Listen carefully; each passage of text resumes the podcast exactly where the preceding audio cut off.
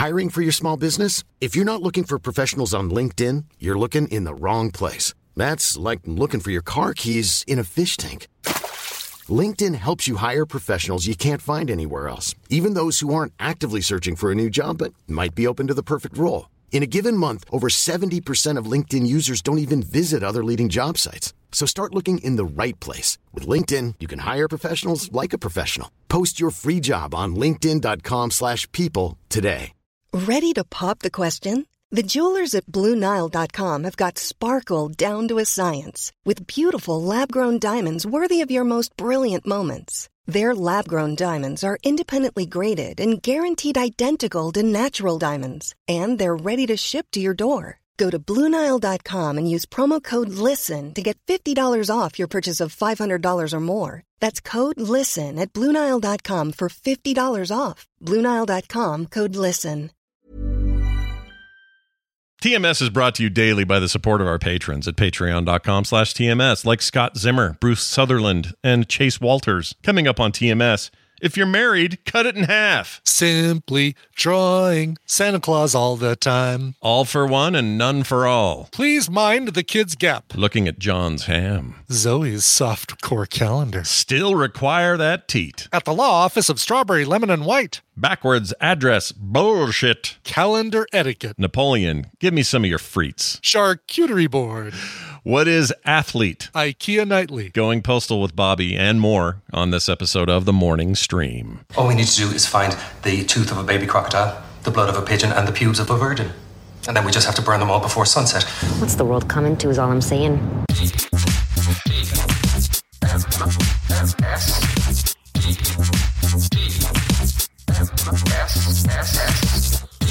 The morning stream. Don't eat that. It's Pluto.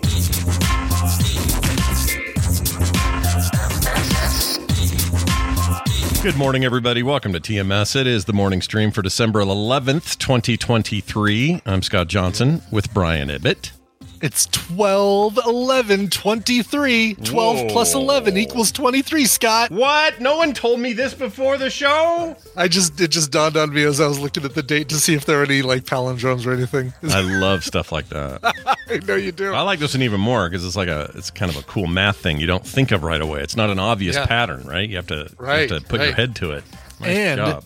And you Europeans, it works for you too. Yeah, it does work for you guys. Either way, Sometimes whatever you way get you those things that don't, you know, don't work for both of us. Now, no, it's it's uh, it works for both. Works for That's both how, of this is, by the way, the way you know that Bo Schwartz handles the dating or putting the date information on my docs when I do core is that he does that backwards address bullshit that Uh-huh. Yeah, the Canadians yeah. do.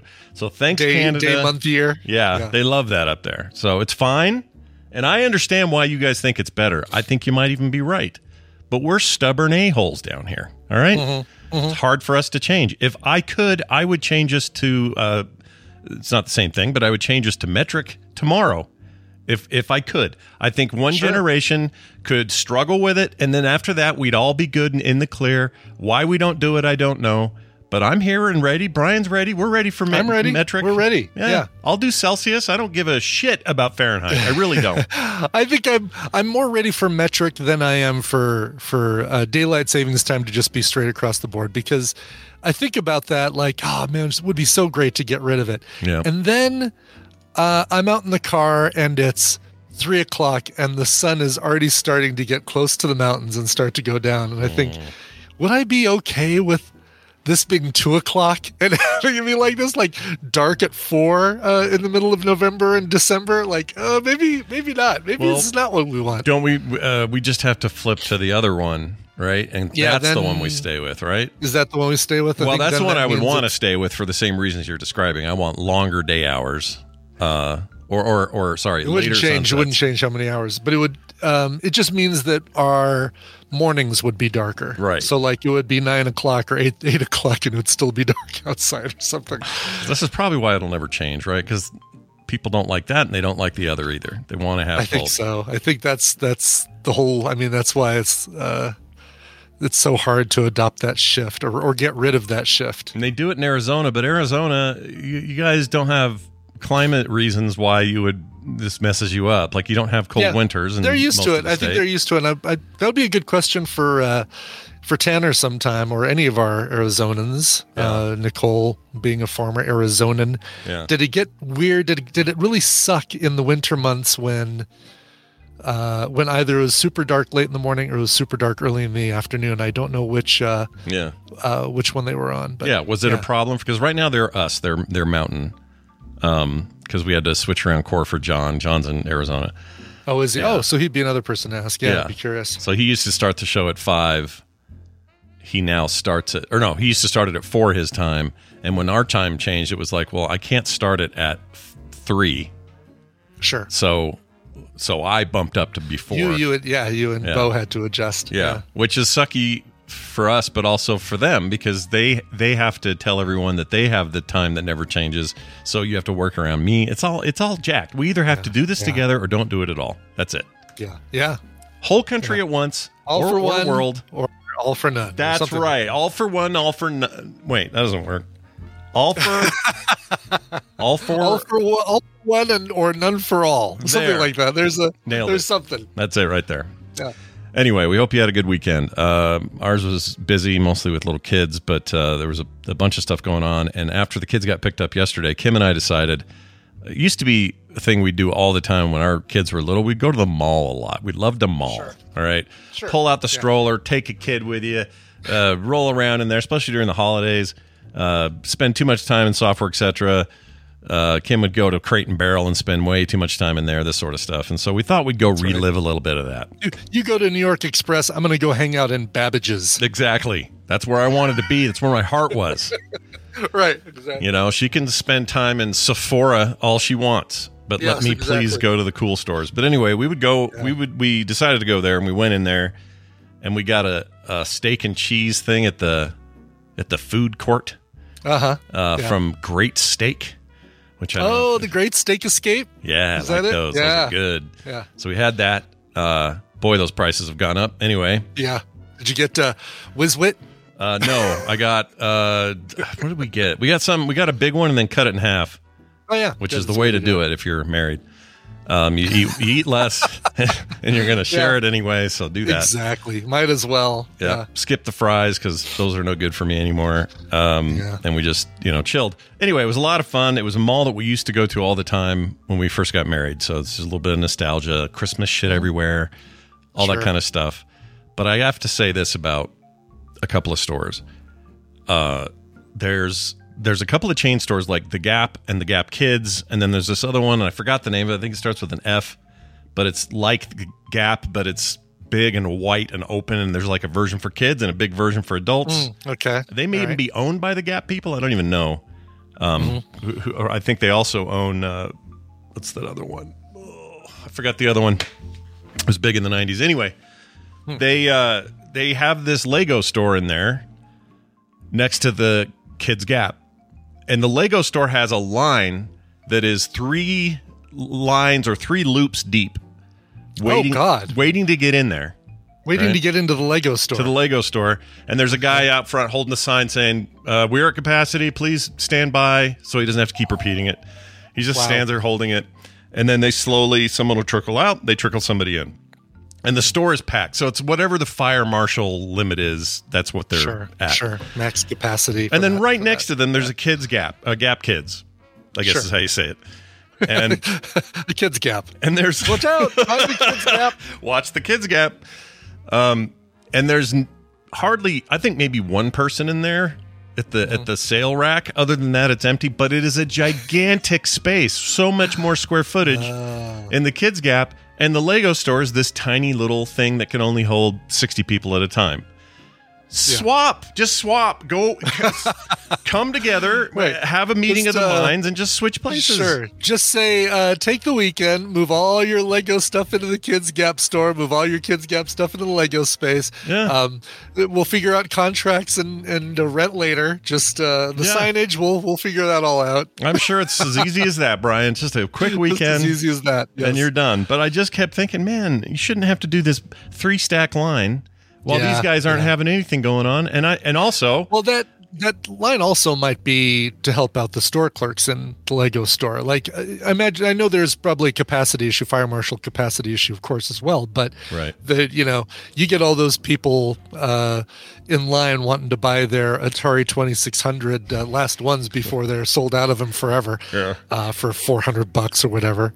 oh, that that Stark Tower for 500. Yeah, uh, great. But I always think about, oh, the build would be so much fun, but I don't want to keep it when I'm done. I want to just build it, but I don't want to keep it. You don't want to have that hanging around, eh? You don't want to put that in your collection. I don't want to have to ma- uh, maintain it and dust it and like have to build a shelf for it. Like shelf space in this in this basement is at a premium. Yeah, that's right. I'm even trying to figure out if there's a way to hang the helicarrier so it can be suspended from the ceiling rather than take up a shelf. That's a good idea. I'd do that with like a Millennium Falcon or something too. You'd want to hang it. Yeah, Yeah, exactly. It's too big. yeah. That's not bad. And you got that cutaway ceiling stuff, the whatever you call it. I do. I have the uh, the drop ceiling, the acoustic acoustical tile. Yeah, dude. You should do that.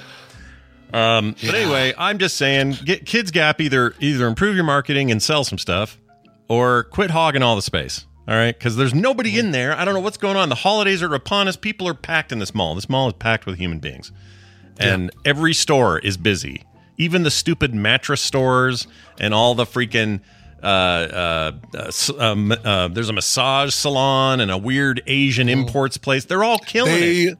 Yeah, Except Gap. Gap's got nobody in it. for whatever reason, nobody wants to buy anything for the for the babies. Will somebody please think of the babies? Even the at main Gap, Gap the, the adult Gap had less people than I thought should be in there for a holiday time. It's just weird. I don't know. Maybe the Gap is finally, you know, falling out of favor. I don't know what's going on there. But it was fun. I like the mall. I like it a lot. I like mall food. I like hanging around a mall. Uh, I, I realize it's a, a bit of a relic uh, in the world, or at least it's considered that. But man, let me tell you, mid 80s through the 90s, that was your jam. That's where you went. yeah, yeah. That's where I would stay. Or that's where I would go at five thirty in the morning for my PlayStation to come out. and wait and wait so you can be the first to, to get it. Yeah. Um, you do you have a Second and Charles out there? The store called Second and I Charles. don't know. Let's see. We may, have, we may have talked about this before, but um, second and Charles. second 2nd and charles.com. Let me see locations and see if you guys have one. Yeah, I'd be curious. Um, states. Oh yeah, there's some in Utah. Is there? Uh, in the in Orem. Okay, well Oh, okay. further from you. Not too far though. I could do that Not too far. 140 East University Parkway. Oh. This is a store by my mom. that. Oh really? Mhm. Um, this is a store that is like everything we like, and by we I mean you, me, and everybody in this this inner circle, Yeah. all in one store. Um, video games, music, toys, books, uh, little models, statues, uh, DVDs if you're into that sort of thing, Blu-rays if you if you, if you want those, Funko Pops, like all that stuff. Um, they got vinyl. Woo! Vinyl too, yeah, and and fairly decent prices on vinyl. Uh, not too bad. Oh yeah, musical instruments. Um, they buy all your old crap. I took a big box of stuff over there. I got fifty-five bucks in uh, store cash to use there. Yeah. But uh, Wow, these some of these are expensive. Like su- the Sucker Punch vinyl goes for 100 and, 161 bucks. yeah, tell that to Dunaway. I The- bet. Uh, I bet he's already got it. He probably, does. I got they got Yeah. the craft. Remember the the movie with all the girls that were witches or whatever from the Oh, nineties? yeah. That's Yeah. 199 and 95 cents for that. Damn. See, and that's that's brand like you know that's the re uh, the reissues. You go there, you can also get like used or the original albums that aren't on the 180 gram uh, uh, vinyl. yeah. Uh, Claire Oh, yeah. is yelling, "Is it secondhand Ibbott?" Yes, it's secondhand. Yeah, Like that's a lot where of the it is second comes secondhand. from, like I'm saying, they buy your old shit so that you they can sell it to new people. Yeah, it's second. Did it start out on a all street? Is, Is that is- why it's named Second and Charles? Is because it was a street, a mic, or like a I don't crossroad? know. Hmm. Yeah, I don't know. I think it's a play on secondhand, like uh like like it's um you're getting stuff some of it is secondhand, but some of the stuff is brand new. They have adult puzzles, Um, but they're not what you think they are. They're just I know. It just means they aren't like uh 16 pieces, easy to grab. Pictures of Bluey. more than a ten pieces, that sort of thing. That's right. But uh, that place is great and and if you get a chance make the trip up to Orem, visit your mom, and then go visit Second. and We're actually going And up there Friday night. I'll go up and check it out. There you go. there. And maybe take some of your stuff, like take a box of stuff that you want to sell, and see what they'll give you for it. It does look like they'll take just about any of this stuff. Like They will, yeah, yeah. I took a bunch of uh, Funko Pops that I still had in the box from the old uh, Marvel Collector Core um, uh, monthly shipment crates, and and a couple other things that I probably got from a loot crate. It's like, yeah, I don't need this. Wow. You know what?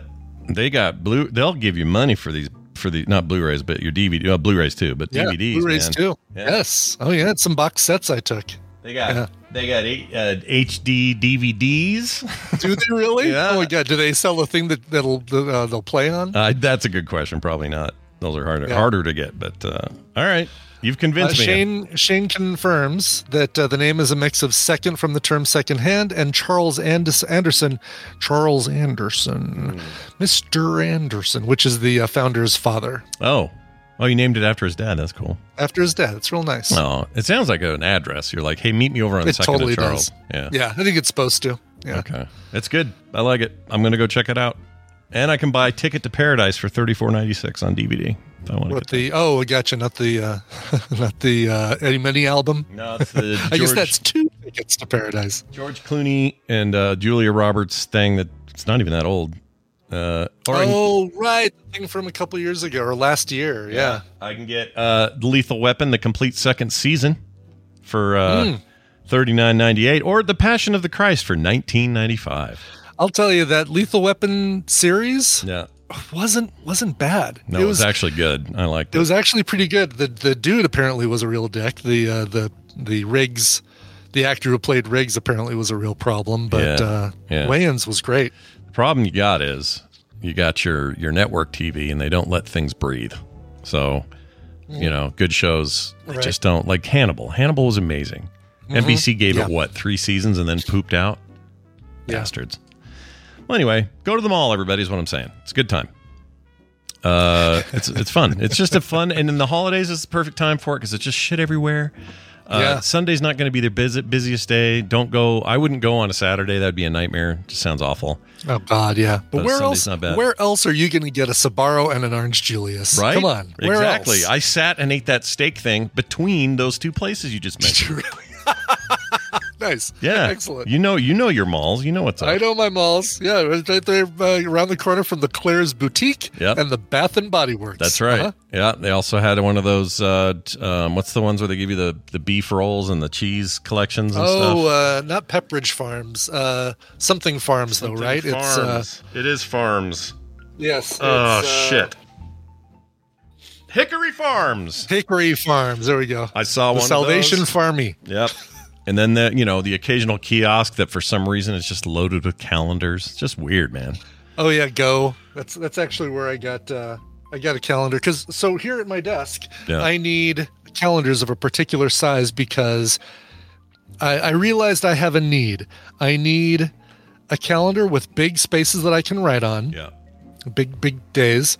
Um, these are things i don't like doing digitally. To-do lists and calendars i don't like doing digitally. I want i want physical tangible stuff. Oh, nice. and um, so i care less about what's on the what the theme of the calendar is.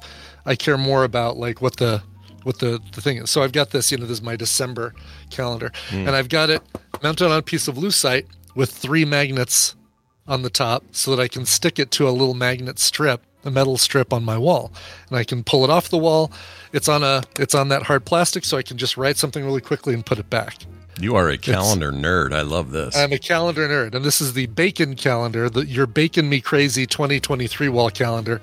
Um, Calm down, Zoe. one- Calm down. We're not sending you one. Right. Calm down. I should send her. I should send her all my former days, like all the former months. this time, it is the um, album covers and and musicians redone with cut paper.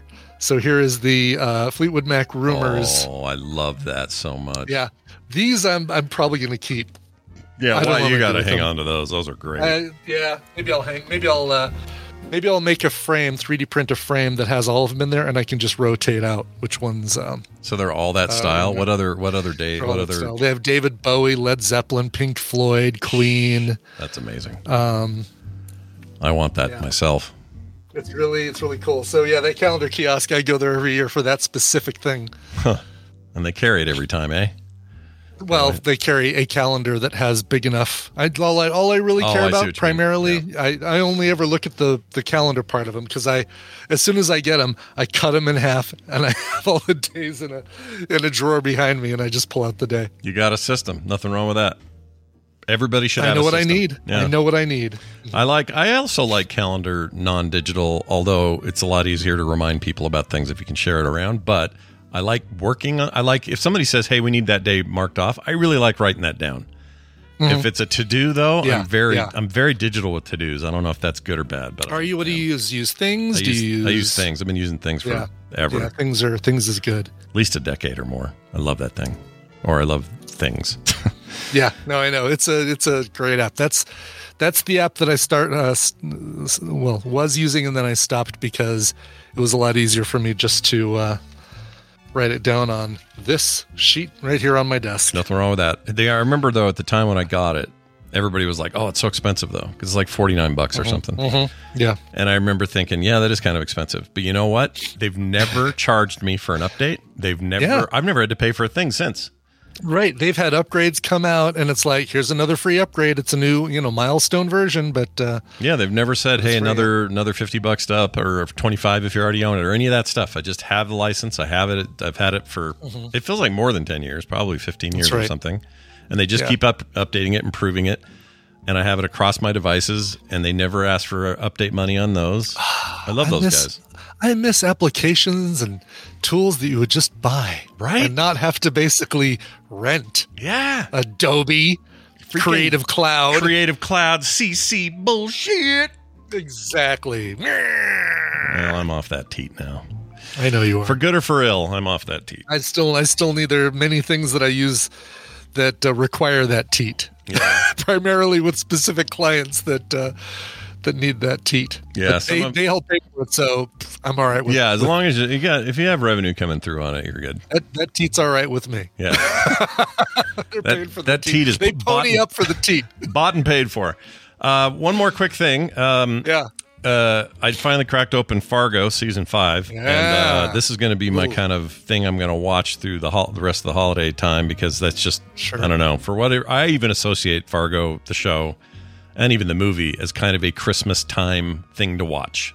For sure, the movie, yeah. Yeah. and I and it totally makes sense that that kind of carries through on the series as well. Yeah, and I love it. Uh, so I was very excited, but I've been letting them stack up because I wanted to have a bunch to Sure. binge. Finally cracked it yesterday. Already in love with it. Already great. Uh, already all the things I like about Noah Hawley's take on all things Fargo, and everybody's Is great, dude. Freaking Is it weird seeing Juno Temple uh, with an American accent? not at all because she sold me at minute one. She sold me. Okay, good. She did Good. like she did like what's his name from uh, the British Office, uh, Tim from uh, season one. Oh Um, yeah, yeah, yeah. think of his Right. name. Oh, right. Of course, he right. He did drop it. Yeah. Uh, can't think of his name. Why can't I think of his name? He's in the MCU. We all know him. He's uh, yes. Arthur Dent from the freaking Hitch- Hitchhiker's Guide. yeah.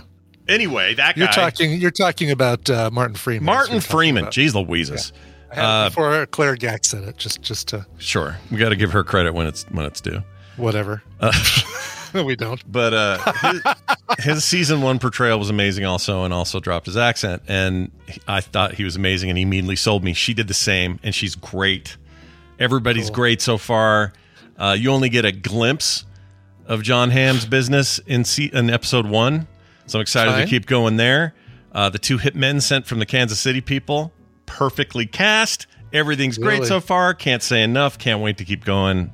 Oh my gosh, I Tell love me. Fargo. Uh, tell me, Dave Foley plays a bad guy. Oh my gosh, Dave Foley. He plays a family lawyer Okay. with an eye patch for the family and he and he dons a very Minnesota Fargo accent. Okay. Uh, North right. Dakota accent. He plays the family lawyer advisor for this billionaire lady who is the mother of Juno Temple's husband in the show. Okay. It's a lo- it's a kind of a complicated arrangement. Um, he's oh my gosh, he's perfect. He's perfect. really? Okay. Cool. Perfectly Cool, cool. cast. You do not get distracted by him. You do not go, "Oh, look, everyone, it's kids in the hall, Dave Foley." It's like Yeah. perfect for him. He's weaselly and also lame at the same time, and kind of amazing. Oh shit, this is my jam. Nice. I love this stuff so much.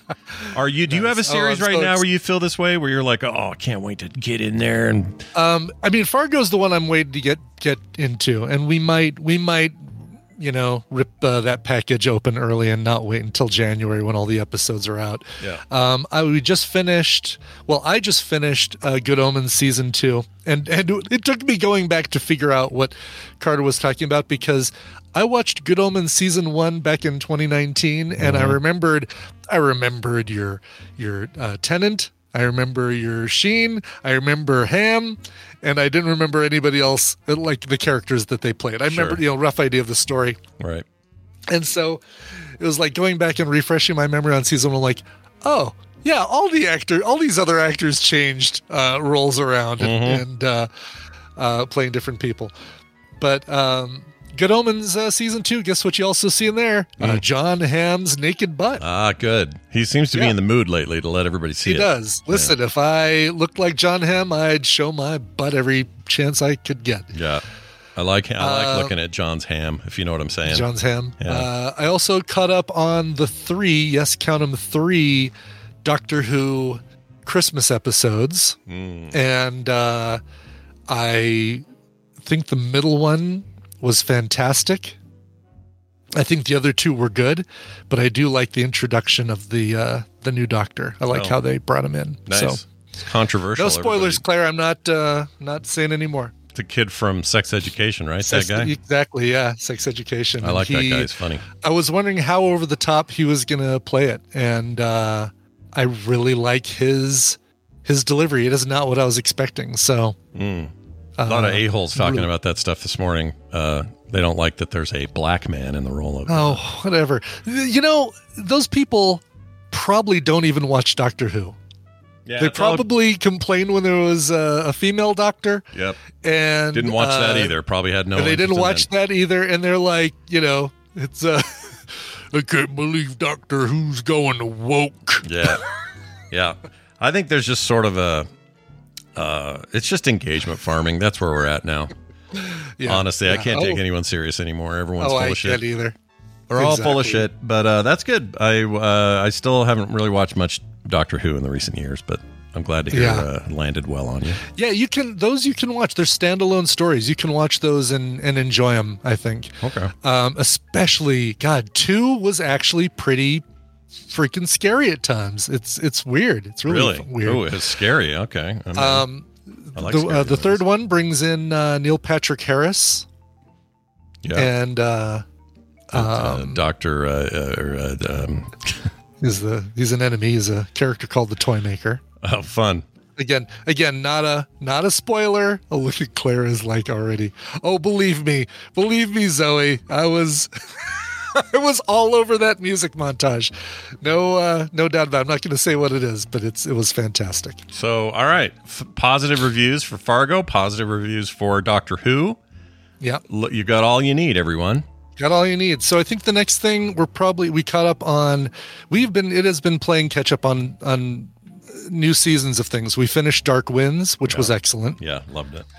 We finished um, Physical, the Rose Byrne as a uh, workout queen, Oh, the '80s one, or set in the '80s. the 80s one. Yeah. Se- yeah, set in the 80s. Um, we finished, uh, there was one more on the morning show season, newest season, whatever. Um, You guys are oh, I didn't even mention it. This weekend we went and saw Napoleon. Oh, you saw the, The, uh, saw Napoleon, did saw, you? Saw Napoleon Theaters, the Ridley Scott business with, uh, uh, with what's his face, uh, uh, Joaquin Phoenix Yeah. as uh, the the tall Joaquin Phoenix as the little the little emperor. How'd you feel about them attacking the uh, pyramids when that never actually happened? Did that bother you? Yeah, you know, I because I was like, wait a minute, was it the pyramids? I thought that the rumor was that he shot the nose off the Sphinx. I Yeah. thought that's what that was. And even but, uh, then, I think that was all apocryphal. Uh, I don't think any of that was historically accurate. right? Exactly. It was, uh, but um, really, really enjoyed the film. You did? Uh. What's her face? Uh, Vanessa. Carlton. Yeah, do do do do do do do Uh, Vanessa, whatever her last name is, who played um, Margaret in the first season of The Crown with uh, Claire Foy. Oh, I like her a lot. Yeah, she plays Josephine. Okay. and um, God, it's excellent. That's yeah, a- it was that- really really good. The, Okay. the All right. Vanessa Kirby. That's it. Thank you for your Rangers. Yeah, I like her a lot. She's great. she is great. Yeah, she is so compelling to look at too. It's another freaking show I need to catch up on. I I, I watched the first two seasons of The Crown and then just lost track. And I've heard it's excellent all the way through, and it just finished. So I probably ought to get in there and get that done. Yeah, but they did. Yeah, changing history. The whole thing did uh, did kind of bother me a little bit. Especially there was no mention of that time that he spent um, in uh, San Dimas um, at the water park and in the shopping mall. Like they took all that stuff out. Oh Didn't man, that's that. important uh, historical context. It really is. Remember when he ate that big ice cream thing, know, the Yeah. Biggie Piggy, and uh, yeah, no mention of that in the Ridley Scott film. Jeez, Ridley Scott. Look, I understand playing a little fast and loose with the facts, but come on! Right? Exactly. All right, let's get Dunaway in here and make a mess of things right now. Please do. Here's this right here.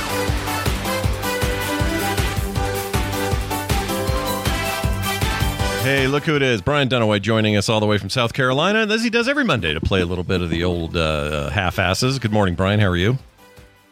Oh, hi, Scott and Brian. Hi. How are you, man? What- Happy Monday. Doing okay. The weather's pretty decent, and uh, so I'm feeling all right. so, uh, nice. yeah, let's try to let's try to do another week Yeah. of uh, living. Let's Sounds do it. Good. Some news, a new week of living or a new week of dying. Yeah. That's the old phrase we remember. Get busy from living this new week. Get busy living.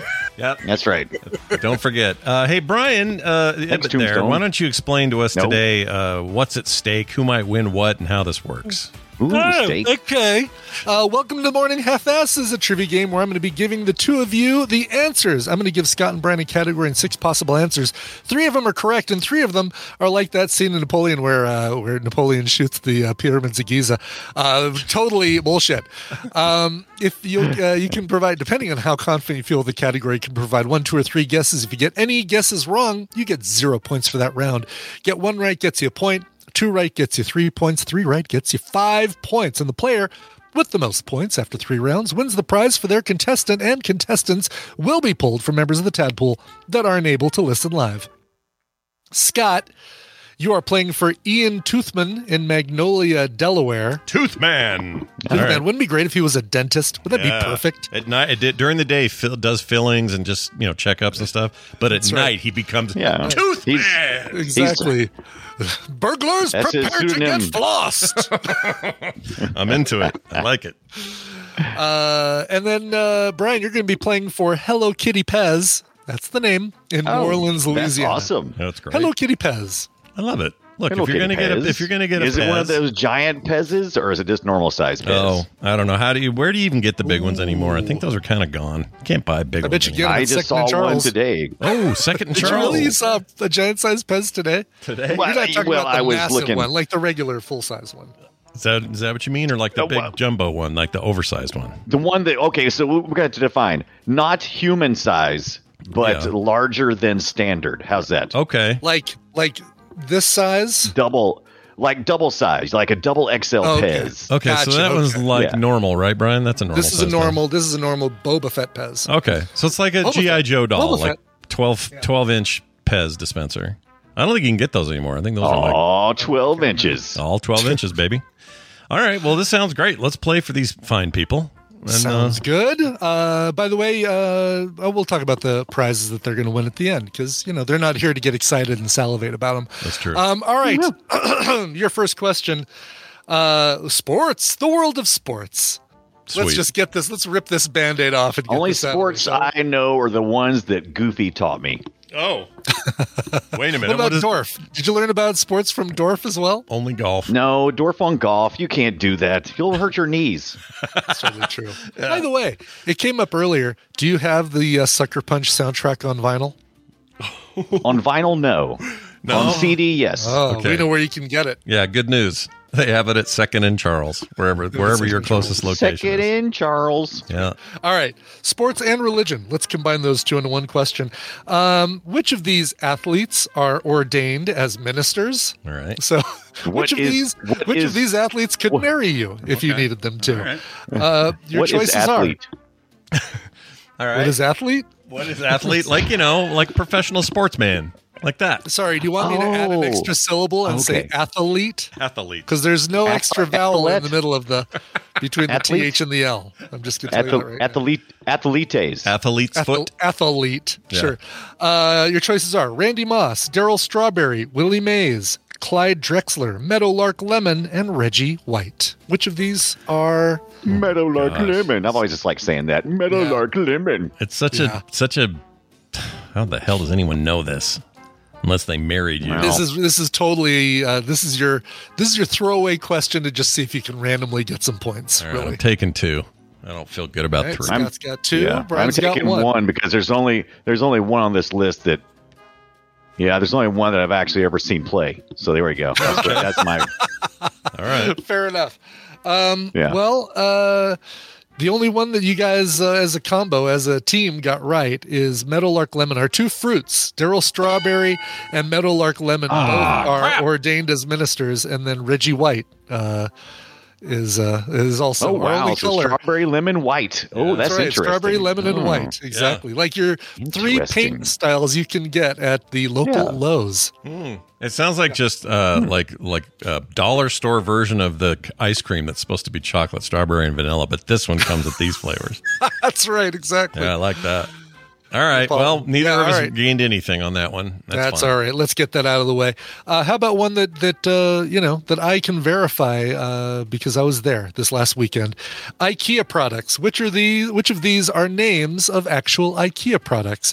Uh, Oh, Skanka, Kerbis, Billy, Flannel, Boomerang, and Falskna, Falsknam. Falsknam. Falsknam.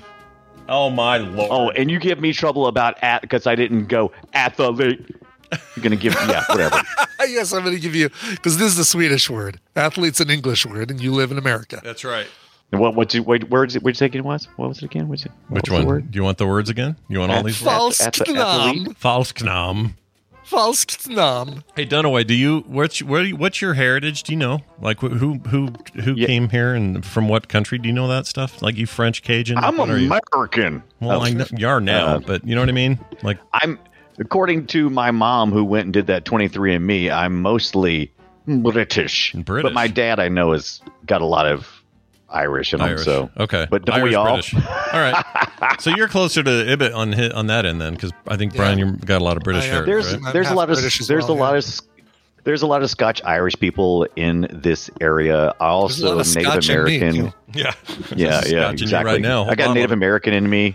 Yeah, I've got Yeah, uh, the, so mine's it- all. the reason I asked is mine's all Swedish, pretty much on both sides, and um, Oh, you'd think I'd know meatballs. more about this shit, and I don't. I know nothing about any of this, so I feel like I'm unfair to my hair, or not unfair.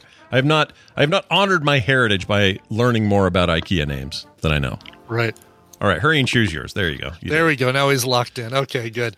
Yeah, I was hoping you'd do that before you saw what uh, Henrik Swenson said in the chat room because that's a really funny Oh. joke. Well, I don't have the chat room pulled up, Oh, good. so I Well, couldn't good. see it even if I did. Excellent. Mm-hmm. Uh, your answers are well. There's a uh, Billy the Bookcase, which you know if you know your Jonathan Coulton Ah. IKEA song, then you know Billy the Bookcase says hello. I Um, almost did that one. That seemed so Skunk. stupid that it had to be right. Yeah. Yeah, Skanka, which uh, neither of you guessed, is uh, cookware. Damn it. Did it reveal the answers? There we go. Or did it? Nope. There it is. There we go. Now reveal the answers. Um, Wow. The other one is boomerang, Only which I which only is got a, it uh, wrong. is a clothes hanger. the boomerang clothes hanger. Yeah, I, I only. Oh That no, I got seems Billy. stupid. I got Billy. I just chose. I chose that Falksnam thing. So what did he say in the chat that it was? Hold on. Falksnam means fal- a fake name. In, uh, Oh in shit! Swedish. Oh, false, See? it's Nice. false, false name. I'm a basically. terrible. I'm a terrible uh, Swedish terrible heritage Swede. person. Yeah, Horrible that's Swede awful. is what you are.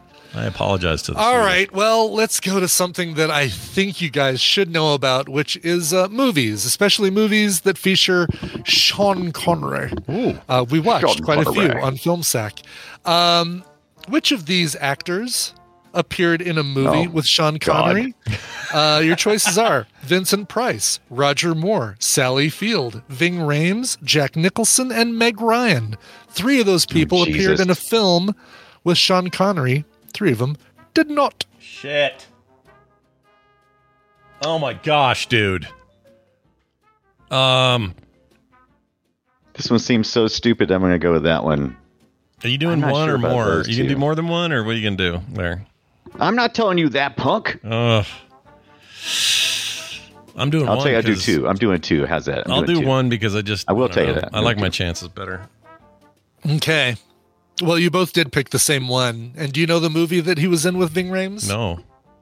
Also featured Wasn't it Catherine the- Zeta Jones. Yeah, yeah. Where the her butt's in the air and she's sliding underneath the thing. That's I remember that one. Entrapment. Is that right? We Called- watched It's Entrapment. called Entrapment. Yes, exactly. Mm. Uh, he was also in the Presidio with Presidio with Meg Ryan, Right.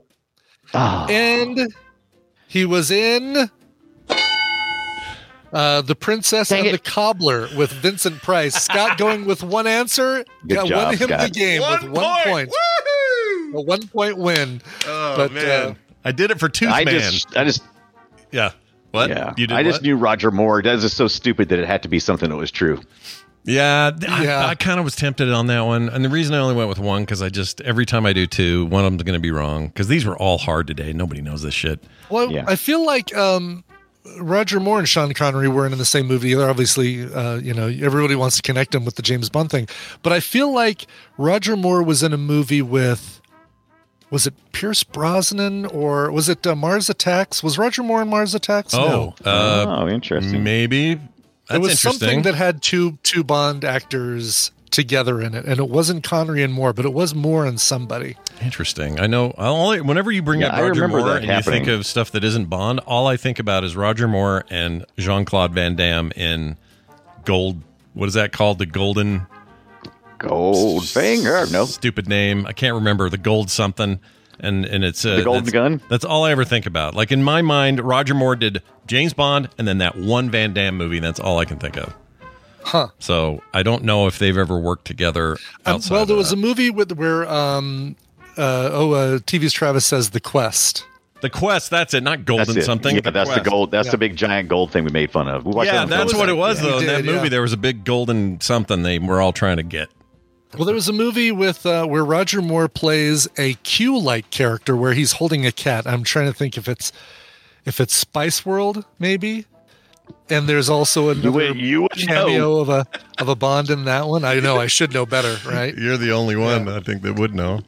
Yeah. I don't know. I've never seen Spice World. We got to get that on film sack. What's yeah, we got to get it for film sack. It's uh, it's it's horror bad, but hard good. Let's make it happen. Why not? I'm watching the beach blanket bingo, and Scott's right. watching. What you What you agree What to? What did I pick? I forgot. Uh, it was something I, forget don't too. like at all. Gidget? Oh, the Oh, no. Meg. I freaking hate the Meg. Oh, the Meg. The Meg. hated it. I really, truly, genuinely, from the bottom of my heart, hated that movie. I really. Yeah, yeah. disliked I'm it. taking beach blanket bingo so we can see the Meg people. You're welcome. All right. Thank you, Brian, for that. Uh, so, who Yeah. won what, Brian? Who we got So winners? congratulations going out to uh, Ian Toothman. Uh, you're getting a copy of Curse of the Dead Gods and Eternal Threads on that's Steam. But uh, Hello Kitty Pez in New Orleans, you're getting a copy of Honey, I Joined a Cult uh, Ooh. on Steam. Also a good game. Ooh, that's also a good one. Yeah, Fun there's no games for both Winners of all you. around. no losers here today. Only Congratulations. That's right. You're a winner. One of you is more of a winner, but both of you got great games, and we love doing this for you guys. So if you're somebody out there who is a non-live person on a Monday and you want to Don't, participate in don't this tell contest, dead people to call in. Jeez, Scott. well, look, it's okay to vote if you're dead. Uh, uh, get get on the website over there, uh, frogpants.com slash TMS, and you'll find a link to uh, to do this. Okay, we want you in Yeah. here. Yeah. Uh, Brian so Dunaway, if you've been this- unalived, do it now. yeah, do it now. It's been a blast hanging out with you. Uh, you got any cool plans this week? You can do anything fun before we see you on Wednesday? Yeah, I've got uh, Ale- I got Alex Kidd for my Sega Master System coming today. I'm pretty stoked about that. Gonna Oh, yeah. pop up my Sega Master System again. Yep, we got a whole play retro coming this uh, Friday, dealing all things uh, Alex Kidd. Oh, Yeah. Oh, I do have a. I, I I'm doing uh, laserdisc parties now because on the Discord server uh, because my friend brought me a laserdisc player. Oh, Oh, nice. Look at So, you. 30 minutes into the stream, you have to pause everything and say, all right, let me No, flip over wrong. the movie. incorrect. It is a Sony uh, Oh, is it flipper. It got the- flips. Yeah. All right, what if it's on multiple discs? Yeah. Then what? Well, then we'll just deal with that when we have to. If Ibbott, jeez, man, rain on my parade. All right. Well, have fun No, with your out. have fun with your old ass laser disc, and we'll see you soon. Kiss our butts. All right. There he goes. That was fun, guys. We have time for a little bit of news, Yeah. so we're going to bring it to you now. Here we go. I don't want. What? I don't watch the news. It's the news brought to you by. I hear there's a new word on the street with uh, Greg Street and Scott Johnson tomorrow. Scott, tell me, is that true? It is true. And tomorrow we're going to record it live. Uh, it'll be right here at frogpants.tv, uh, either Twitch or the YouTube link. You'll find both those there when you go there. And uh, it'll be at noon Mountain, which is uh, 1 p.m. Central, which is where Greg is. Anyway, we're going to have a couple more staff members from his brand new uh, video game company on. And we're going to talk about prototyping and the stage that is prototyping for something like an MMO, like they're building. So uh, come and find out. Uh, some of the live folks that'll be there, we may take some of your live questions. We'll definitely have some questions before that, but we're all about what it takes to prototype for a game as big as a as a full blown MMO, because that's the stage they're in right now, and uh, they want to talk about it. So check that out tomorrow. You can also check it out on the podcast as well. You can find all the details at frogpants.com/street today. Okay. Uh, a BBC presenter. These are the British Broadcasting Company presenters. Sure, sure. Uh, or corporate. What are they? Company. Just saw just saw four of those presenters uh, celebrating the 40th anniversary of the BBC or whatever whatever they were celebrating. 40? Sure. It's got to be more than that. oh, it's got to be way uh, more than that, right? Gotta yeah, like- but it was something for uh, the the holiday British Bake Off, and it was uh, um, uh, the, uh, the the four presenters competing on that. Oh, fun. Oh, really? Yeah. So they're Yeah. they're making the they're baking. They're they're making the food. It's only one episode. It's just they do this every Christmas. They do a celebrity edition, and then they do for New Year's a let's bring four players back that uh, people seem to really like. I don't know why I didn't know that. It sounds like fun. It's totally fun, and they brought back uh, Lottie the Hottie from I can't remember what season she was in, Yeah, you like Lottie the Hottie. I do like Lottie the Hottie. Yeah. And her eyes. I don't know what she does makeup wise, but man, she is a master of eye makeup. I- and her baking's good, but her eye makeup is on point. yeah, you might call it eye bake up. I right. get it. yeah, you get it. I'm just kidding. I get it. I get it. All All right. right. Anyway, Anyway. BBC presenter. Okay. Yeah, yes. check this out. Has apologized after uh, giving viewers the middle finger in a news broadcast. Oh no. I'm sure that uh, Zoe knows about this story because it was all over Britain when it happened, but uh, we're just getting to it now.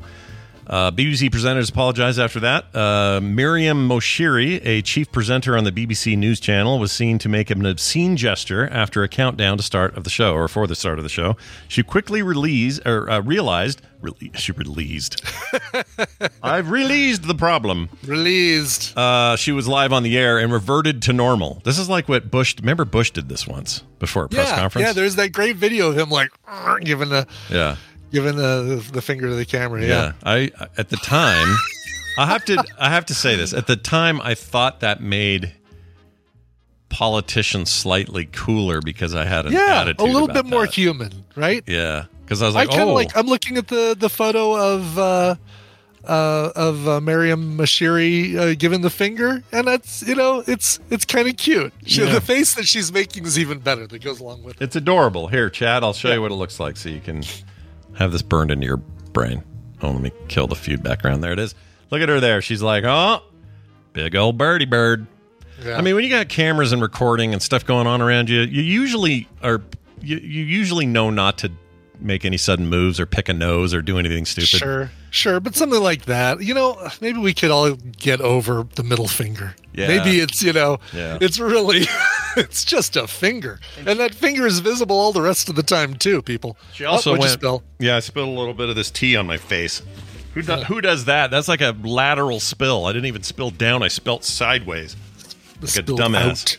Anyway, uh, she did a '70s bird. That's an important. Thing to mention. Oh yes, right. The the closed fist raised as opposed to the the you know the '80s bird where you've got the 80s bird, the 70s knuckles, the knuckles offering a, a, protection, a vanguard, if That's you right. will. That's right. In front of the finger. Right.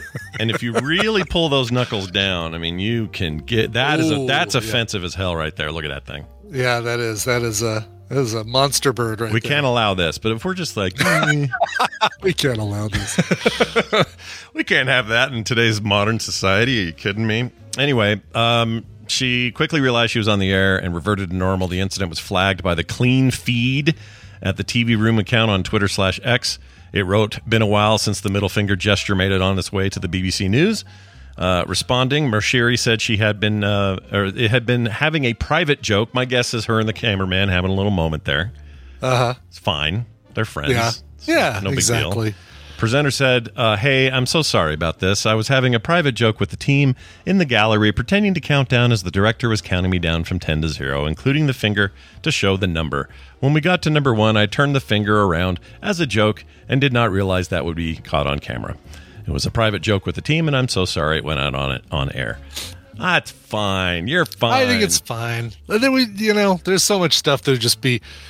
We've there's so many bigger problems in the in the world. Let's let's get over the word shit. Let's get over the middle finger. Let's Mhm. you know. It's time. Its time has come. Exactly. Yeah. Exactly. No more getting hung up on stupid stuff, people. Right. Exactly. Uh, let's see. I'll do this one more real quick here. Uh, a lost tomato was found aboard the International Space Station after eight months of, of being We have there. to go back, Kate. we got to go back for the tomato. I'll go back for the tomato. Members of the International Space Station crew said astronaut Frank Rubio uh, has now been uh, cleared of allegations he ate one of the first tomatoes harvested in space. He never did. He said he didn't. No one believed him. Cleared of allegations. Yeah, like hardcore allegations. Uh, astronaut Jasmin Moghbeli said during a live stream event uh, celebrating the 25th anniversary of the station that the remains of a tiny tomato had been found months later, eight months to be exact, after being replaced or misplaced by Rubio. Uh, quote, our good friend uh, Frank Rubio, who headed home already, has been blamed for quite a while for eating the tomato, but we can exonerate him now. We found it. Uh, he returned to Earth in September and has been the target of joking accusations for month, months that he ate the space grown fruit. It's really funny. So, like all this time, like they lost the tomato, and they just blamed this poor astronaut. This poor you know, guy. jokingly, jokingly blamed this poor astronaut. Yeah, he's at home trying to acclimate to his gravity again, just getting all ac- accused. He says, I spent so many hours looking for that thing, he said during an ISS live stream. I'm sure the uh, delicate, or sorry, the de, what is that word? Oh, desiccated, Desiccated. duh, desiccated tomato will show up at some point and vindicate me years in the future. He did not reveal where the tomato was found or what its condition was, but Rubio had earlier predicted it would be in a stale or state rather of advanced decay due to the humidity aboard the station. Mhm. I didn't know the station was humid. I guess that makes sense. I didn't know that either, but I guess they do that because that that would be in the greenhouse. Oh, right. So that would be in the you know the area where they're trying to grow stuff and and uh, yeah. If you brought some of that home, imagine how much money you could get for ISS grown food.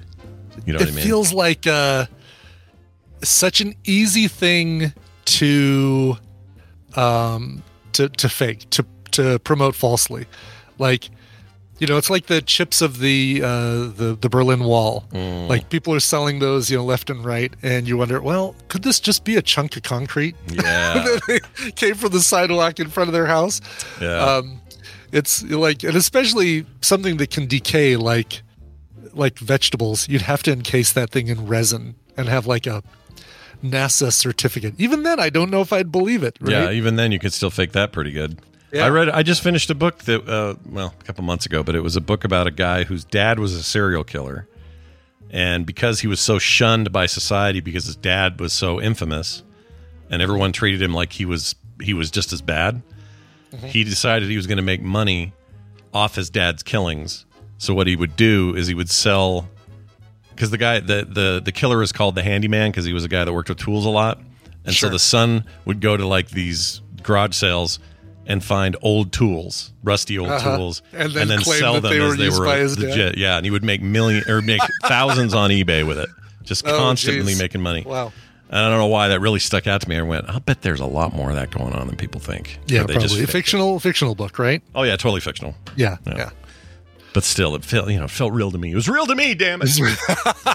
It's real to me. It's real to me. All right, we're going to take a break. When we come back from this break, we'll have some time with Bobby, which you know we've missed him. He was gone a couple of weeks ago, so we had to Yeah. we had to do other stuff. Uh, but having him back, would Science be a marches treat. on too. We can't. No, no, the world doesn't stop for for Bobby. That's true. Science world doesn't stop. I heard earlier in the chat that he was maybe stuck at a post office. I hope he's away. Oh, from there no. now.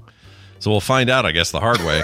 we're gonna get we're gonna get the science of stamps. Apparently, Yeah, he when claimed. he we- said in the chat, he says, "I I am determined to be back for science." So we'll- Excellent. We'll, see. right. Anyway, uh, we'll come back and check that out with us, and, and and have your your greatest fears realized after Brian plays a song. here to break things up, Brian. What did you bring?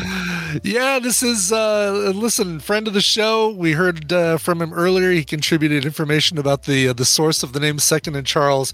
It's uh Shane Maddox and uh listen to him sing this song and twirl because he says, "Hello, Coverville uh, cover indie master." It's uh, t- that time again to announce that my band Else has new music to share. Seven So Few is an EP that includes three new songs from our Milwaukee Madison based hard rock band. I know you think I only like to sing sad songs, but hopefully you'll be okay with one of these. They're sad. No, I'm kidding. They're they're they're great. Uh, here's a blurb. Uh, seven Seas, Seven Sins, Seven So Few. After completing their experimental acoustic album Here Waiting in late 2021, the band excitedly returned to their hard rock and progressive roots to begin working on their next project.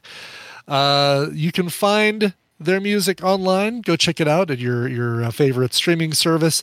Um, big thanks to Shane for sending this in. Here is the song "More to See" from Seven So Few.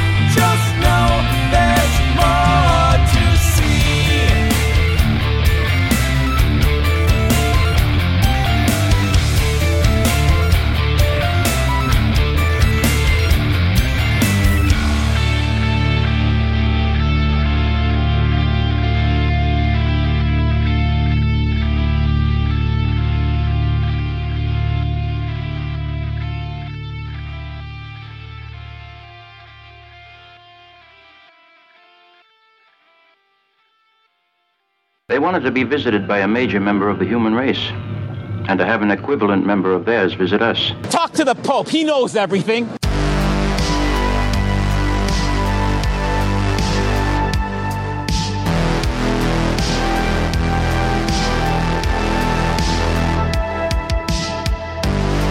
And we return. Tell me who that was. Well, we know who it was, but tell me why that song's cool.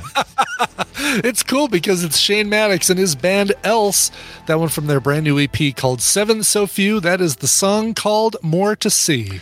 You know, I love. So Claire's very anti-pope. We knew that, Sure, right? sure. But I Yeah. love that that I can play a thing like this. Talk to the Pope. He knows everything. Just a random clip that doesn't actually claim. It's just. It's obviously meant to be played ironically, and she still has to like make a stance in the chat. He knows f all. She says. Right. All right. yeah. It's not. We're not making the. We're not making the statement, Claire. All yeah, right. it's no, we're not promoting the Pope. We're just uh, No. just talking about the Pope. We're promoting the Pope. I don't know what we're doing. All right, we're gonna get uh uh Bobby in. yeah, That's happening. Yeah, He's are. back. He made it. Yeah, we are. Yeah, we'll see what he was up to at the at the post office in a minute. We'll hold him to the fire. see what he feet says. to the fire. Feet to the fire. There's still Whoops, some. wrong one. Science! There it is.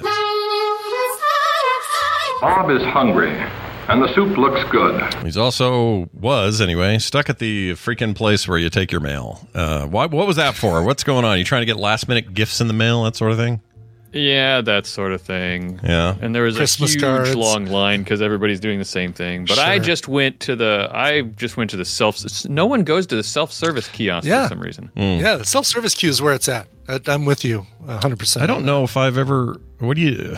How does that work? You just go and put stamps on things and shove them in a hole. I mean, it's that yeah, simple. you you walk up to the machine and uh, you say I'm here to mail stuff, and that's it. and um and then you follow all the prompts on the screen and it prints out the postage and you stick it on and put it in a hole in the wall and you're good to go. That actually seems all right. I would do that, no problem. Oh, good. Well, uh, you made it. You got everything out. Uh, I'm congratulations. here. Your holidays. It was are- close actually because I don't know. It was it was like a nightmare there. There were peop people were yelling at each other. Oh no, really? Oh jeez.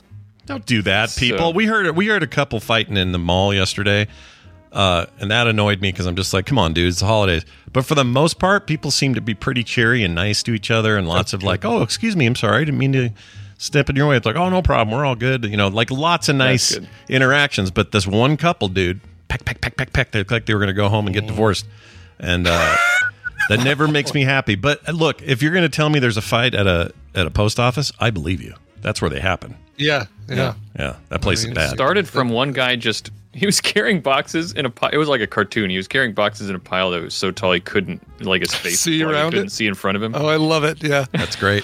So then he uh he ran into one of those metal benches on the side of the like hit his shins and then and then he, he blurted out a curse word and then someone was there next to him with a kid and got mad at him about that and then it was just everybody started getting mad at each other. Wow. Did you feel like you were close to having to intervene or, you know, stand up for anything? Oh, I would not. You were gonna get involved intervener. Scott. Yeah. You're not an intervener. Not an intervener. Sounds like i'm not an intervener. yeah. Uh, all right. Well, it's good to have you here. We have not had our science thing for a while. You were in Bermuda or something. I was I was in the the Bahamas. Bahamas, sorry. Bahamas. You were in the Bahamas, one of the B words, and you were like, uh, I don't know what you were doing in the Bahamas. Uh, It was a wedding. It was a wedding on a Disney cruise. It was uh, pretty cool. oh, that is cool. Oh, that's cool. Yeah, I wasn't sure why you were gone, but it was. It sounded like fun, and we missed you though, and we had no science. So what are we supposed to do without science? I had lots of science there, but um, couldn't share it with you because I didn't pay for enough data. Oh well, that'll happen on those ships. Uh, also, I paid for enough data, and it sucked ass. It was It's terrible. very expensive. Yeah, it's not Super great either. 'cause slow, I, yeah. I did pay for awful. it one day to get some stuff, and it was very expensive for even the one day, and it was not what was advertised. Yeah, cruise data, terrible, terrible investment. Everybody, don't do it. If you can, just wait till you get to ports. They have usually LTE or 5E or something if you have a decent Yeah. network, and you'll and be just fine. enjoy being unplugged. Yeah, Yes, exactly. Take it as a thing. take it as a an adventure to be shared in the moment. yeah. We just Yeah. thought it would help us if when we split up on different parts of the boat, that Kim could get me or I could get her easily, and it never worked right. Like the- Disney has this great uh, app that you share. You like you, you you can, you can use it to link up with people on the ship if you have their like app each other's ID on the app, and and you can text each other for free. Like it's a free service. So Right. Hmm. Yeah, and there's no, you know, don't forget, you're out in the middle of the ocean. There are no there are no cell towers in the middle of the ocean. yeah, they use satellite internet. Yeah, and when and even that, ooh, it ain't it ain't that Elon Musk fancy stuff that I hear is actually okay. Well, most mo- the big problem is you got thousands of people all trying to use the same. Like yeah. yeah, that's like being in a concert and thinking you're going to have good LTE at a concert. Oh God, yeah. You're not going to. Let me post this on Instagram. Why isn't it connecting? So are you telling me, Scott, that the cruise that you went on, they didn't have like a messaging s- app that you could use? They, if they did, we were unaware of it. They may very well may have, like as you were saying it, I went, "Oh, did we just forget to check, or did we not ask the right questions?" It's Maybe, entirely maybe. possible we did. It was. Our I first asked cruise. because I'm going. We already booked a cruise on the same ship that you two went on to the same place. Oh, that's cool. Okay, I'm gonna try. We're gonna try to think of anything I may have left or altered that you could check. Can you go to What? You didn't- you stateroom didn't leave eight five only- three one? You didn't take only your memories and leave only your footprints, Scott. no, I think I may have messed with something, and I've got to remember Yeah. what though, because there is something. Just- just- I have a You're gonna end up to. in a whatever uh, stateroom he was in. There's no towel. Yeah. I The do sometimes. I sometimes move stuff around on purpose in public places to Yeah. see if it, it changes next time I go there. yeah. So I'll, I'll have to think about that. But that's cool, dude. That was a great ship. It was like brand. It was only two months old when we took the cruise. it was really modern, super fancy, and uh, they did a great. It was great. It was really good. I, would could even go to I could Disney even eat those I'm French those are desserts they had because they weren't full of sugar. They were like you know f- the way the French people do it. They don't sugar them up like we do. Hmm. It was really good. Oh yeah. Anyway, well, it's good to have you here. Let's talk about some science. What did you What did you bring in your big fat bag of science? Have you guys? So have you guys ever been? Not have you ever been to a coffee shop? I'm sure you have. Um, but when you're at the coffee shop, have you ever seen the barista before they put the beans in the grinder? They spritz it with some water first. No. I Have you, Brian? Have you noticed that? Um, no, but I do when I do the French press. I I wet the grounds before I run the water through, and I wonder if that's what you're going to talk about. Mm. Why we do that? yeah. Why did Um, you do that? well, it's specifically before you grind them, so I don't know why you you're- grind them, okay. Yeah, you you wet the you spritz the beans before you grind them, and uh, especially useful when you're making espresso. And I used to see people do that, and I'd heard coffee nerds talk about doing that. And um, I'm a big coffee fan as well, but I always thought that sounds like a bunch of. non- My cynical science brain was like, that sounds like nonsense. Why would you? Why would that matter? It's so little water too. Like some people will spritz it, and other other people will take like the end of a of a teaspoon from your you know from your cabinet drawer and and just let one drop of water fall into it and then stir it around Yeah. and i'm like that sounds like what are you doing? Um, Right, and Uh, but it turns out some research was done and it actually does help to do that before you grind the coffee. It increases the yield of the grind Oh, and it in, improves the flavor of the coffee afterwards I do notice that when I grind the beans at home, God, sounds like a euphemism. Yeah, it does. That as soon as I pull the, I almost made, I almost made a spit take there with Bobby. It was- Um, that when I pull out the little plastic uh, drawer with all the grounds in it, uh, like the static that's built up from grinding the beans usually sends a ton of of grounds just in the air and all over the countertop. so, like spritzing with water for that reason and that reason alone sounds like a great. Uh, a so great you reason. you hit upon I- exactly the reason why um, this technique is used by barista, baristas. It's called. It actually has a name. It's called the Ross droplet technique. Um, and uh, I guess some dude named Ross put one drop of water into his beans every time you ground them. really okay. Wow. Yeah. So and uh, and the research was done by it was a team up by a computational materials chemist named Christopher Hendon who teamed up with a volcanologist of all people, Oh. um, a volcano scientist, um, uh, Joseph Dufek to to figure this out. And it's not as weird of a team up as you think, um, especially when you realize what you said, Brian, which is that this is all has to do with static electricity because volcanologists know very well that volcano eruptions with the giant plumes of smoke um, they're made up of tiny little particles that generate tons of static electricity and that's Really? why yeah that's why you will often see um, lightning storms uh, in the plumes of a volcano that's erupting. Ah, I didn't know that. That's I always wondered really that because cool. you see pictures of that all the time, and I'm like, is this Yeah. just insult to injury? Like ancients would have seen it as God's wrath or whatever. exactly. Like, hey, sorry about the volcano. And here's some lightning. Yeah, that's intense. yeah. Yeah. Um, uh, Claire's asking, can you actually taste the difference? I said it improves the flavor of the coffee. Um, I'm going to get there, and yes, you can. They they they uh, they tested it out, and there's a there's a good reason why. So let me explain. So the static electricity for the coffee grinding, the reason. Um, well, Hendon, the the material scientist, he wanted to investigate how static electricity plays a role in the final product of coffee grinding. Had a suspicion that this might have something to do with it. Um, coffee aficionados and fans and everything who grind their own coffee have been saying for a long time that adding a little bit of water reduces the static, and that's why they did it. Is because um, uh, you can see all these videos of people who will spritz their beans before they put it through the coffee grinder. Um, there's a noticeable. If you don't do that, you end up with like tons of coffee ground, grounds stuck to the side of the grinder. Yes. Yes. And so they always said, well, if you're going to, these people, super fans of coffee, they would say, well, you actually lose a, a, a part of a couple tenths of an ounce of the coffee from that. Oh, and you're trying to measure out your coffee beans for like a perfect cup, you know? And so they would say, well, you, if you do this, you get pr- almost all of the coffee grounds out very easily. It doesn't stick. And so they people had noticed that and they wanted to investigate. And so they uh, there's plausibility to it. First of all, one of the reasons why this works is that uh, well, espresso in particular requires a very fine grind, right? You have to grind those coffee beans up into almost a powder Yeah. and uh, and what happens is the fine grinding of the beans creates a ton of static electricity. It's called the triboelectric effect, um, and it's uh, it's this it's the parallel where vol- volcanoes comes in because it's the same thing going on in plumes of ash, as I explained. The tiny particles of coffee they all bump into each other in the grinder. They're being ground up and, and bumping into each other very, very fast. And it creates, as they're bumping into each other, they exchange electrons, which is how static electricity is formed. Like when you, you know, you rub a balloon on your head, which it, it's actually exchanging electrons with your hair, and that's how it forms static electricity. There's a charge buildup in the balloon and in your in your hair afterwards because of that exchange. Um, so the same thing happens in a grinder, and all these particles of coffee now are electrically charged, and a bunch of the negatively charged ones will clump together, and a bunch of the positively charged ones will clump together and create these dense.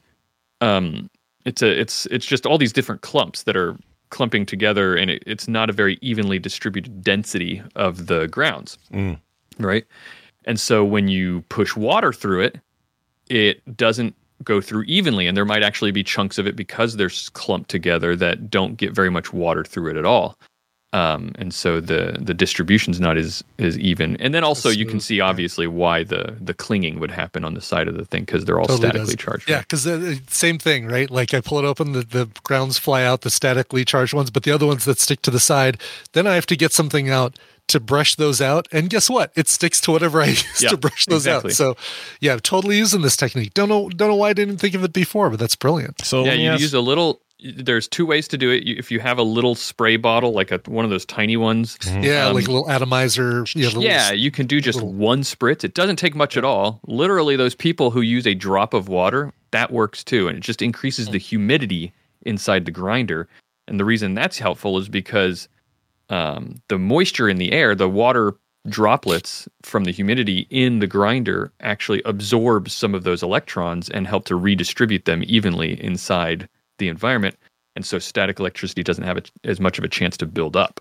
Okay. Um, well, here's a question for you. If somebody has an industrial size uh, professional grinder and they're outside, okay, they're doing this in their backyard, and it's a Yeah. big one. It's the kind you use in a big kitchen. Yeah, I don't know, for like a commercial use. And you're out there doing it in the open air and you're not adding, and you're in a dry climate. You're here in, let's say you're in Utah or Colorado, mm-hmm. and you're not adding any of this water to it. Do you run the risk of a lightning strike hitting you in the way that the volcan- volcano thing did. many a many a barista in training have died that way. Oh Yeah, man, it's, uh, that's how you learn. Though. That's how you learn. Exactly. But that wouldn't do that, right? We're not talking about those levels you probably get the static shock though, potentially. Maybe. That's true. Yeah. Yeah. yeah. Well, maybe not. I don't know because it's the individual grounds that are being Oh, charged. Sure, right? that's It's right. Maybe not, not, the you. machine itself. Yeah. Oh, okay. Yeah, Right. yeah. Because in my head, I'm just I'm picturing these electrified little beans. They're not even in ground form yet, right? They're just going and hurry up and get water on those things. But it sounds like it's not nearly that risky. It's probably just No, I don't think so. No. I think you're safe. You might have some stuff fly this. out in the kitchen. You might have a little cleanup to do or whatever. Yeah, just wear some goggles in case the beans fly out. Isn't it funny though? We have so many things as humans where we'll do a thing because, like, they've probably been doing this for centuries, right? right. Um, because it, for whatever reason, got passed down that yes, this is the best way to do it. Mm-hmm. However, you describe the reasons, maybe they're different than the scientific ones you brought today.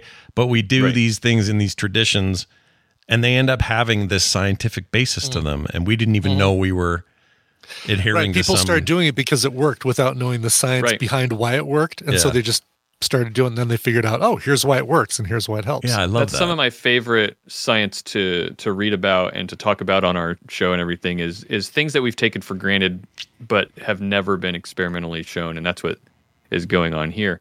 So going back to what was mentioned earlier about the flavor, uh, the reason that they show that it can improve the flavors because and consistency of flavor by the way that's the that's one of the big things is consistent flavor um, is that uh, when the grounds go through it some of it, it it clumps up and it doesn't evenly distribute through all through the puck. They call it the puck of of uh, grounds.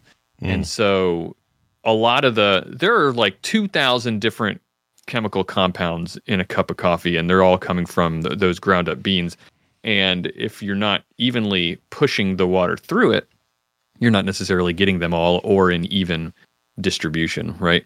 Um, so so that's what they are saying could be used. That they noticed some other things as well as a result um, of their experimentation. They noticed that light roasted beans were less likely had uh, less of a static charge than dark roasted beans. Um, and that makes sense if you think about it. Dark roast the reason a dark roast is a dark roast is because it's been roasted for longer. They're the same beans or they can be the same beans. They've just been roasted for longer and so they're drier um, a light roasted bean has already some some small amount of moisture in the bean itself. Uh, so uh, it would you'd notice less of this static problem with those types of beans. And um and yeah so um they were they're the one of the ways they try to sell this uh, to to indus- this research you know you always have to justify your research if you want to get funding um Yeah. is uh is that um the industry the industry the the like coffee association industry i don't know what they're called but they have an, a standard for making uh, espresso, but and it's like these narrow ranges of temperatures and a certain pressure that the water is supposed to get pushed through the grounds and everything. But a lot of uh, baristas and a lot of different coffee places they don't follow this. There's no, there's not like a coffee police that requires you to use these standards. Um, so a lot of places don't follow the standards, and they're saying that this kind of lends credence to the idea that these standards actually matter and there are measurable ways that um, setting standards uh, for for making this can actually create a consistent from place to place and from from coffee shop to coffee shop you can get a consistent brew if if because they're figuring out the science of why these different techniques work you know Uh, Do you know? Do we have an answer as to why Starbucks burns all their shit? Why do they burn their beans? What's that about? There's just too hot water, I think. Isn't Is that what's it? going Is that on? what it is? Their All water's right. just too hot. Their electrons are out of control over there. Get your shit together, stupid place.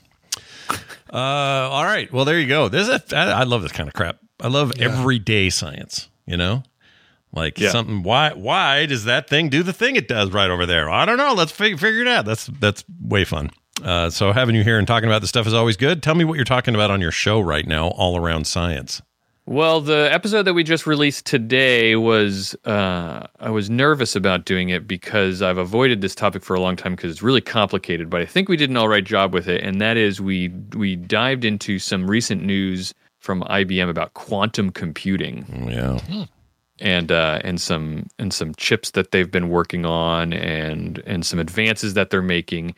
And the reason we decided to do it is because quantum computing is not just like uh, you know uh, a sideshow fun thing to watch companies do. Like quantum computing is a big deal and it's going to affect everyone listening to this because it's go it has the potential to break all of uh, of of uh, what do you call it? The uh, encryption that the internet uses um, data encryption um, quantum computing possibly within the next 10 years will will make modern data encryption obsolete.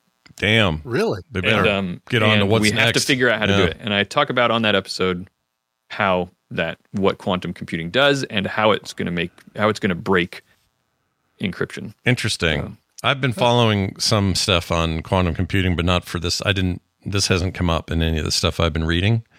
Um, So I didn't realize that was a thing. But I have been reading about how I'm trying to understand why all quantum computers, the ones they show you a photo of, they Yeah. all look like Andy Warhol chandeliers from the 70s. I cannot figure out why they look the way they look. They literally are Yeah. like Yeah. in a room hanging bunch of gold and copper shit. It's usually very symmetrical and rounded and like something out of that Devs show, which I guess was a quantum computer in the Dev show. Um, Yeah. that's what they were trying to portray, and they all look like that for real. And I still don't understand why. Why isn't it some beige case somewhere? Why is Well, it this weird you- thing? Oh yeah, yeah, yeah, yeah. Well, um, they have no reason to cover it. First of all, because it's just they're working on them in labs. Of course, they yeah, they don't need the but, uh, retail cover for sure. Yeah. but uh, I'll give you the the quick teaser, and then if you want to know more, you can go listen to the episode, which is a regular bit on the computer you're using right now is just a switch that's on or off, right? It's electricity is flowing through it, or it's not, right? Right. That's the zero and the one. Well, the zero and a one in a quantum computer is is the spin up or down of an individual electron. So they need very advanced machinery that is made out of very specific materials and held at very specific low temperatures in order to control an individual electron. Um, so that's why. Okay, that makes sense. Like that. All right, they just are. You know, I can't wait till they get to the point where they don't look so weird because they look like they look fake. They look like 2001: Space Odyssey set dressing. Yeah. It's just Yeah. they're just funky. Uh, but anyway, uh, check that out. All around science, wherever you get your podcasts. Bobby, this has been a real pleasure, and I hope your, you know, I hope your Christmas season is just full of miracles. You know, Yeah. Me too. Full of science, too. yeah, scientific science miracles. miracles. Yeah, go break some science, and we'll talk to you next time. All right, Brian, we're back. I to, want him to explain mistletoe. Why? Why? Yeah, why? We were we were at an IKEA and they had barrels of mistletoe.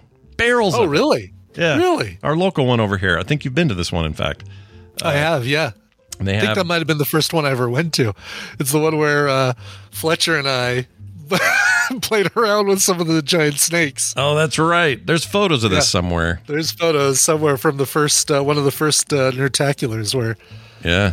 the Ibbotts and the Fletchers went to IKEA. Was it that you guys didn't have one yet or something? There was something yeah, like we that. hadn't had one in Colorado. We didn't get ours in Colorado until ten years ago, fifteen years ago. it seems impossible that Utah got something first. We never do. Right, right. All right. Well, I'll take my wins when I can get them. Uh, that's going to do it uh, today. Now, after the show, when things just wrap up and there's a song, and you know how things go here at the end of the show, you're going to hear a special promo sent over to uh, us by our pal, Stephen. It's Major Spoilers, Stephen Schleicher. Um, he's cooking up a brand new show that's about to launch, uh, and I think you guys are going to enjoy this. So check it out. It's about seven yeah. minutes long, seven seven and a half minutes, something like that and I will play it uh, uh, for those at home listening right after uh, our song today. So listen for that and check that out. And while you're at it, sign up on our Patreon at patreon.com slash TMS today and get all the cool stuff. All right. All the cool kids are doing it. So get in there and take some peer pressure from us and join us on our Be Patreon. like the cool kids. That's right. Exactly. Patreon.com slash TMS is the place to do it. Uh, Brian, let's do a song. Oh, good luck on your dental appointment today. I hope nothing's got Thanks. holes in it or nothing, you know. my god! You know, let's hope nothing's got holes in it. Jeez. Yeah. Uh, yeah, no, it should be fine. It's a regular cleaning, and uh, listen, folks, as long as you go to your regular cleanings and you take care of your teeth in between times and. Uh, uh, all that, then your cleanings will be fine, quick, and pleasant. And I'll be able to listen to uh, Dana Carvey and uh, David Spade talk over Steve Martin and Martin Short during that. Uh, Oh cleaning. wow, that's a room full of talkers too. Holy crap! It is, especially Martin Short. Like, who is going to be talking the most in that episode? Yeah, my guess is my guess is. Oh gosh, I don't know who will talk. You know what? Probably him. Probably Martin Short. He's going to talk. The Probably most. Martin Short. Yeah. By the way, when I was uh, doing stand up in Canada, Well, anyway, all right. Let's do All a right. song. What do you? got? Uh, MSG wrote in and said, please stop putting me in Chinese food. No, MSG wrote in and said, hello, Spanks and Bottoms. On TMS 2535, you discussed Eddie Murphy's Party All the Time, which reminded me of this amazing cover by Thank You Scientist. Hey, it's what we could call uh, our segment with Bobby. Thank you, Scientist. So I figured I should share it with the rest of the community. And if you uh, remember the original music video, I highly recommend checking out the video for the cover. Love MSG. Nice. We love hearing from Madison Square Garden. It always makes my day. Uh, from the uh, single that they released in 2019, here is Thank You Scientist and Party All the Time.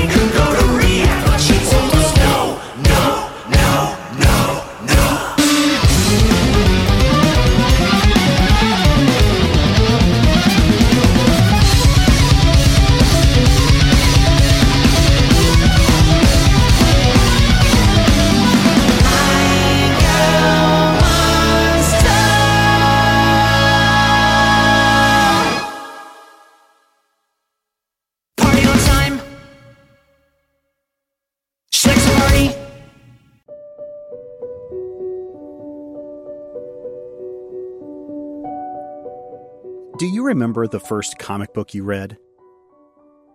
I, I really can't because comic books have been around me for as long as I can remember.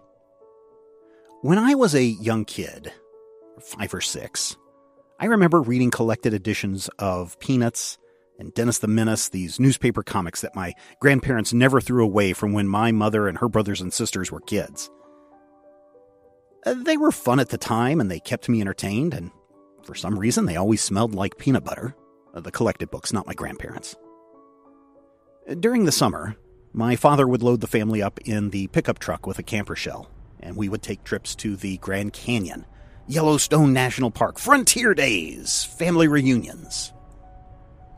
To keep my sister and I from killing each other in the back of the truck during these long treks, my mother would buy these three packs of comics at the local town and country. And if I'd done all of my other reading, you know, Huckleberry Finn, Little Women, The Hobbit, then I could read Star Wars comics. Issues 7 and 8 of the original Marvel series, or maybe a Bugs Bunny comic or Andy Panda. When my grandparents came back from a trip to Germany, they brought me a German language copy of Asterix and Cleopatra. And though I didn't understand a word that was written on the inside, the pictures kept me entertained for literally a decade until I found the English translation. When I was the ripe old age of 11, and you know how ripe 11 year olds can be, I was on another of the famous Schleicher family vacations, and while stopped at a gas station, I somehow convinced my father to spend an entire dollar on World's Finest number 271. Why did I have to have this comic? It was 52 pages, so it was like reading a book, really, and it promised to reveal the secret origin of how Batman and Superman became a crime fighting team. Little did I know it would be nothing but excerpts from every Batman Superman origin story from the last 30 years, cobbled around a weird plot about an android who thought he was a man and was hell bent on destroying Superman. It did introduce me to the concept of the multiverse, which at the time left my head scratching, but I ended up wanting much more. For those who need the maths done for them, that $1 comic in 1981 would be the same as having a cover price of $3.26 today. That was also about the time I discovered Mad Magazine. Again, thanks to my grandparents who kept my uncle's collection before he went and joined the Navy. I was occasionally able to get my mother to shell out a whole 90 cents for the Raiders of the Lost Ark issue, or Popeye, or whatever else Mad was parodying that month. Mad Magazine was fairly easy to access, as it could be found at the local Alco or the grocery store. These were lower shelf items, an area of the newsstand that kids could easily access, as opposed to a high shelf item where heavy metal and Savage Sword of Conan and Vampirella would reside. if you ever got up on your tiptoes to snag a copy of one of those, Mr. Peak, the owner of Peak's grocery store in my small Kansas hometown, would yell at you for even thinking of reading black and white magazines that were aimed at adults. My friend Tim had a gold key trade paperback collection of Star Trek comics now, this tome was passed back and forth between us until he went to high school and his sister got a hold of it, and I never saw it again. And that was about the same time that I got into reading pulp books, specifically The Adventures of Doc Savage. I picked up a first printing of the Bantam reprints at the Kansas State Fair one year. And the next year, DC Comics released Doc Savage number 1 by Denny O'Neil and Adam Kubert. Since Doc Savage was a monthly comic, I knew I had to find out where I could get more of Doc's adventures. In hindsight, that series turned out pretty bad, and it started a decade long promise of great Doc Savage comics that would ultimately try to bring the character to modern day and fail miserably. And eh, now, in my defense, I didn't know where the series was headed, but it did lead me to finding comic shops in my area. I had a driver's license and an old 1976 Ford F 150, which was in pretty bad shape after all the family vacations, but it steered pretty good and the brakes worked, mostly. In and around 1984, there were four comic shops in Topeka, Kansas three in Lawrence, and one I could easily get to at the Metcalf Mall in the suburbs of Kansas City. Not a single one of those comic shops exists anymore, and the Metcalf Mall was bulldozed and turned into a Lowe's about a decade ago. We'll come back to that later. Anyway, I would save up my lawn mowing money and odd job payments And once a month or so, I would make a big loop between all of those stores with my friend Mike looking to find more comics. 1987 was a great year for me to really discover comics, as DC Comics had just finished Crisis on Infinite Earths, which at the time totally wiped away all of the events of World's Finest 271 and promised to fix DC continuity once and for all. John Byrne had just relaunched Superman, Robin was about to die at the hands of the Joker. Don't worry, he got better. And Wonder Woman was about to get a defining look thanks to George Perez. Each time I would visit the comic book shop, I was always finding something new from DC Comics. Adventures of Superman, Captain Atom, Doctor Fate, Justice League International, The Question, Wally West as The Flash, and so many more comics lined the shelves. In 1987 alone, DC Comics would launch 32 new titles and miniseries, a virtual explosion of comics. But what if I were to tell you there was a time when DC Comics had even bigger plans? when the comics were going to get supersized. That DC planned to launch 52 titles in one year. That that $1 52 page World's Finest comic wasn't supposed to be the exception to what comics would be, but rather it was supposed to be the norm. And what if I told you that grand plan came crashing down? That Detective Comics, one of the publisher's top three books, was on the chopping block. That word around the spinner rack was this was the end of DC Comics. I'm Stephen Schleicher, and I want you to come with me on a journey through this tumultuous time and how history repeats itself again and again as we explore the DC implosion.